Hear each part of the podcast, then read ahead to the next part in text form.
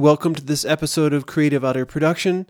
This time we'll be talking to Jake Harrison, a local artist, and uh, I would like you to hear some of the sounds that Jake is creating, and then we'll talk about how he goes about getting those sounds.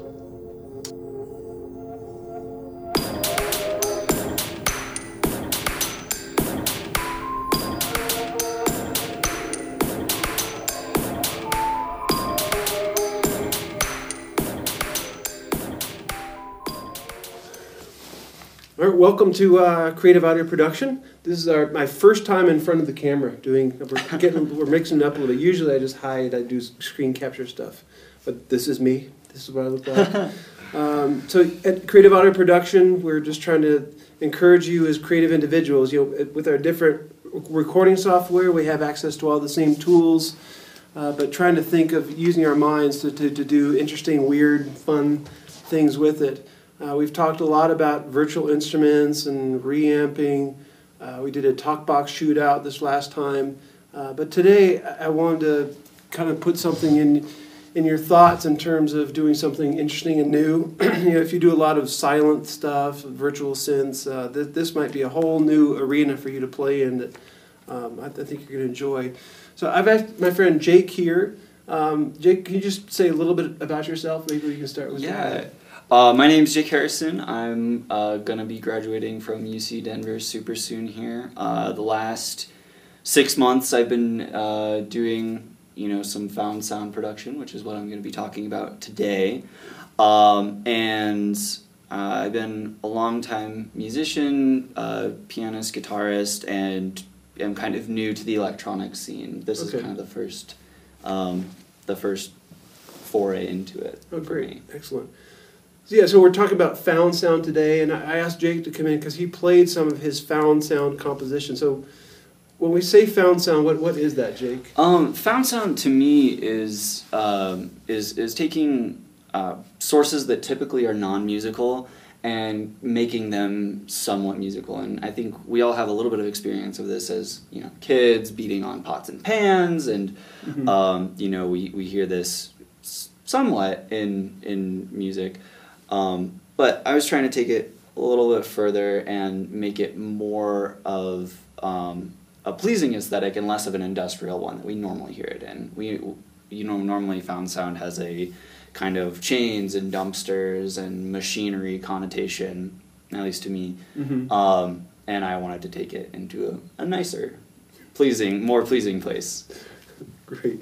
I when I was in college, there was a, a band. I may have told you this. There was a band that, and this was back, I'm not, it's many, many, many moons ago. This is like pre-computer music. What they would do was, if they had a gig on a Friday night at seven o'clock, they would go dumpster diving at five o'clock, and the instruments they found in the dumpsters all around Dallas were those were the instruments for the show. So that was maybe that was the, the grandfather of found sound. yeah, that's where it all started. Um, so is it and what do you typically record are you grabbing samples off the internet? Or are you walking around with your iphone or is it a dedicated stereo recorder? Um, i use a zoom h4n uh, you know i've used some samples off the internet but i, I like using my own stuff. Um, so yeah i'll just walk around and keep it in my bag if i'm hearing anything interesting i'll yeah. you know take a recording of it or you know it's really fun you know just call up a buddy like hey let's go walk around and kick dumpsters and stuff. stomp cans and smash ice and record That's it That's great. Mm-hmm. Do, you think a, a cell phone would be good enough quality for some of this? Um, some of the sounds on my album are done with one of my friend's iPhones. Um, it is, you know, uh, it's a little bit harder. You can't like pump the gain as much because mm-hmm. they're a mm-hmm. little bit noisier preamps. But if you have good isolation on the recording and it's a nice loud sound, uh, you, you, can do it. Yeah. Yeah, yeah, that makes sense.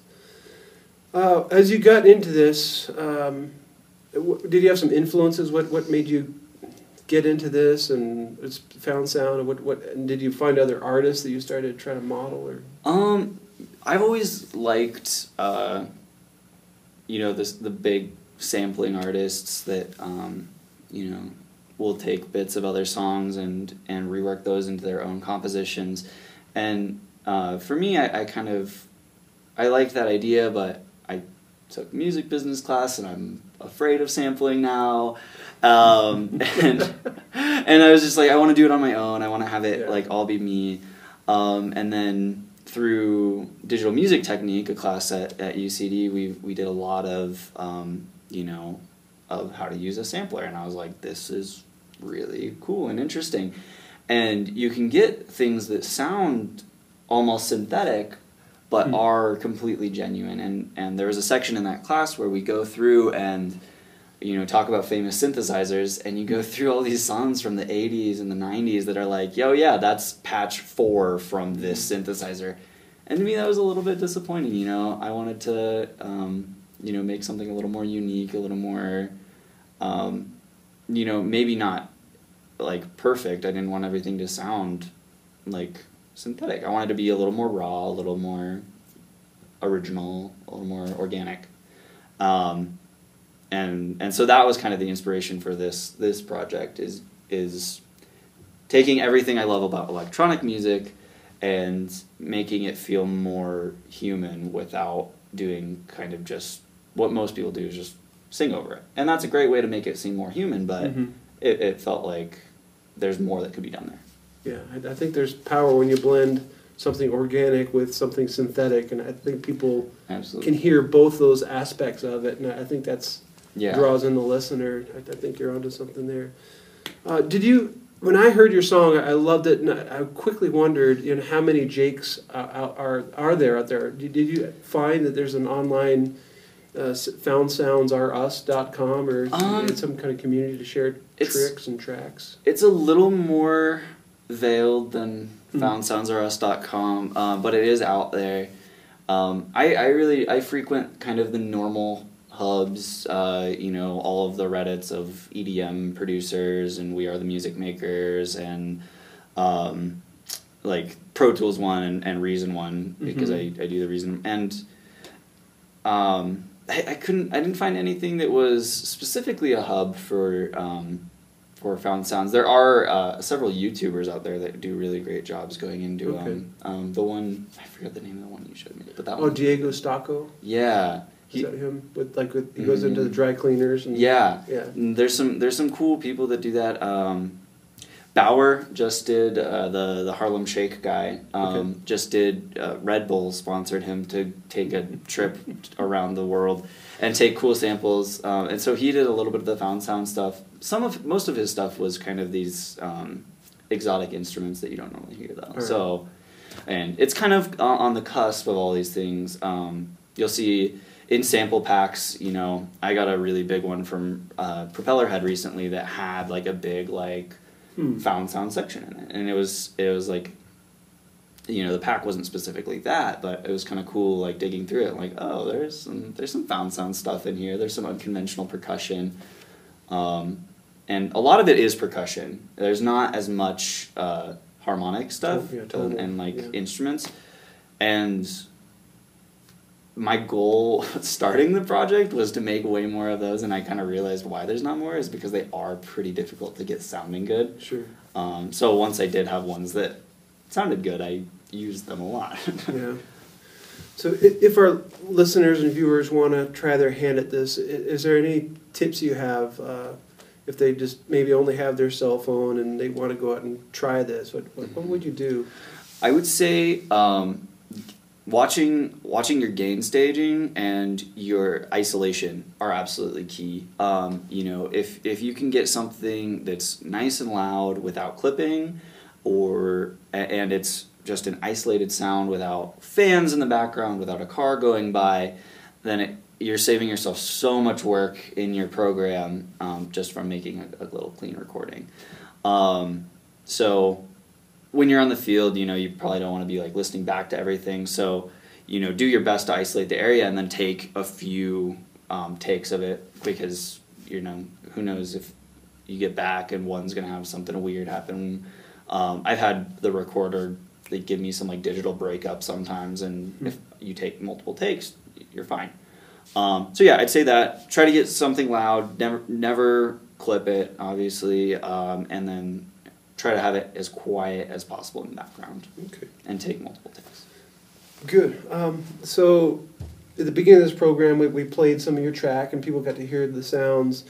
Uh, when I heard your track, I was particularly intrigued by this glass pad thing Yeah. you had. So um, let's take a second and hear that.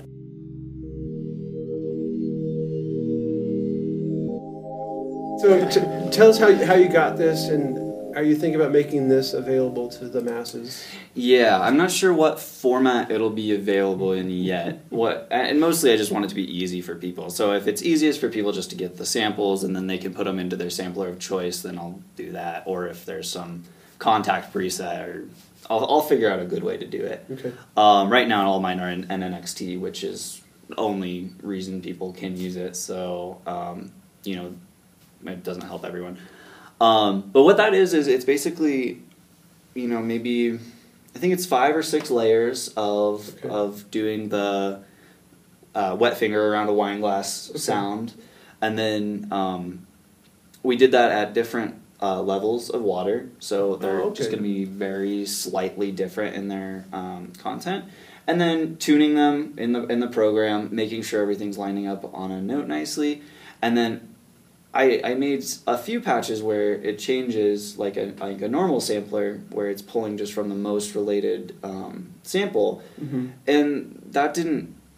It, it sounded like the same pretty much the whole way through, and so it wasn't exactly what I wanted. And so I actually overlaid them all and and have a one patch of a chorus, so it's it's six different um, wine glasses all going at once. Right. Um, and one of the things I love about the Zoom H4n is that it is a stereo. So there's, these are all stereo. Oh. They all have slightly different things happening in each side. And so six layers of that gives you this really cool depth. Um, and then I also have one that's using alternates where every time you hit it, it's playing a different one. So it just gives you a little bit of a sense that it's not just the same sample every single time. right. Um, And you throw that through some kind of digital reverb and get this big. Yeah, yeah. There, I used a lot of IRL, a lot of RV seven That's, hundred. that's, that's the waves, the waves Mhm. impulse response convolution reverb. Yeah. Good. Well, Jake, how can uh, people find you on the internet?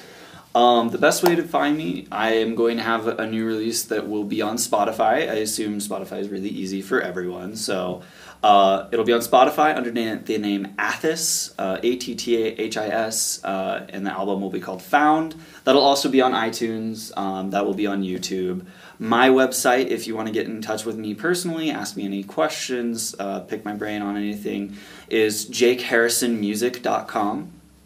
Um, and I think those are probably the best ways to get a hold of me. Perfect, man. Thanks for spending some time with us. Yeah, And Thank you for inviting me. Pete. Absolutely. It's a pleasure to have my, our first visual guest here.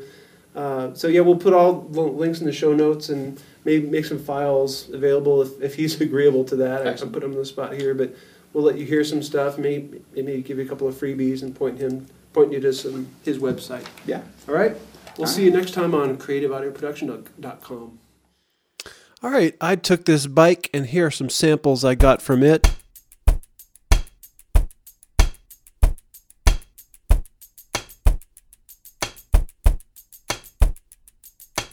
And here are some items from my kitchen.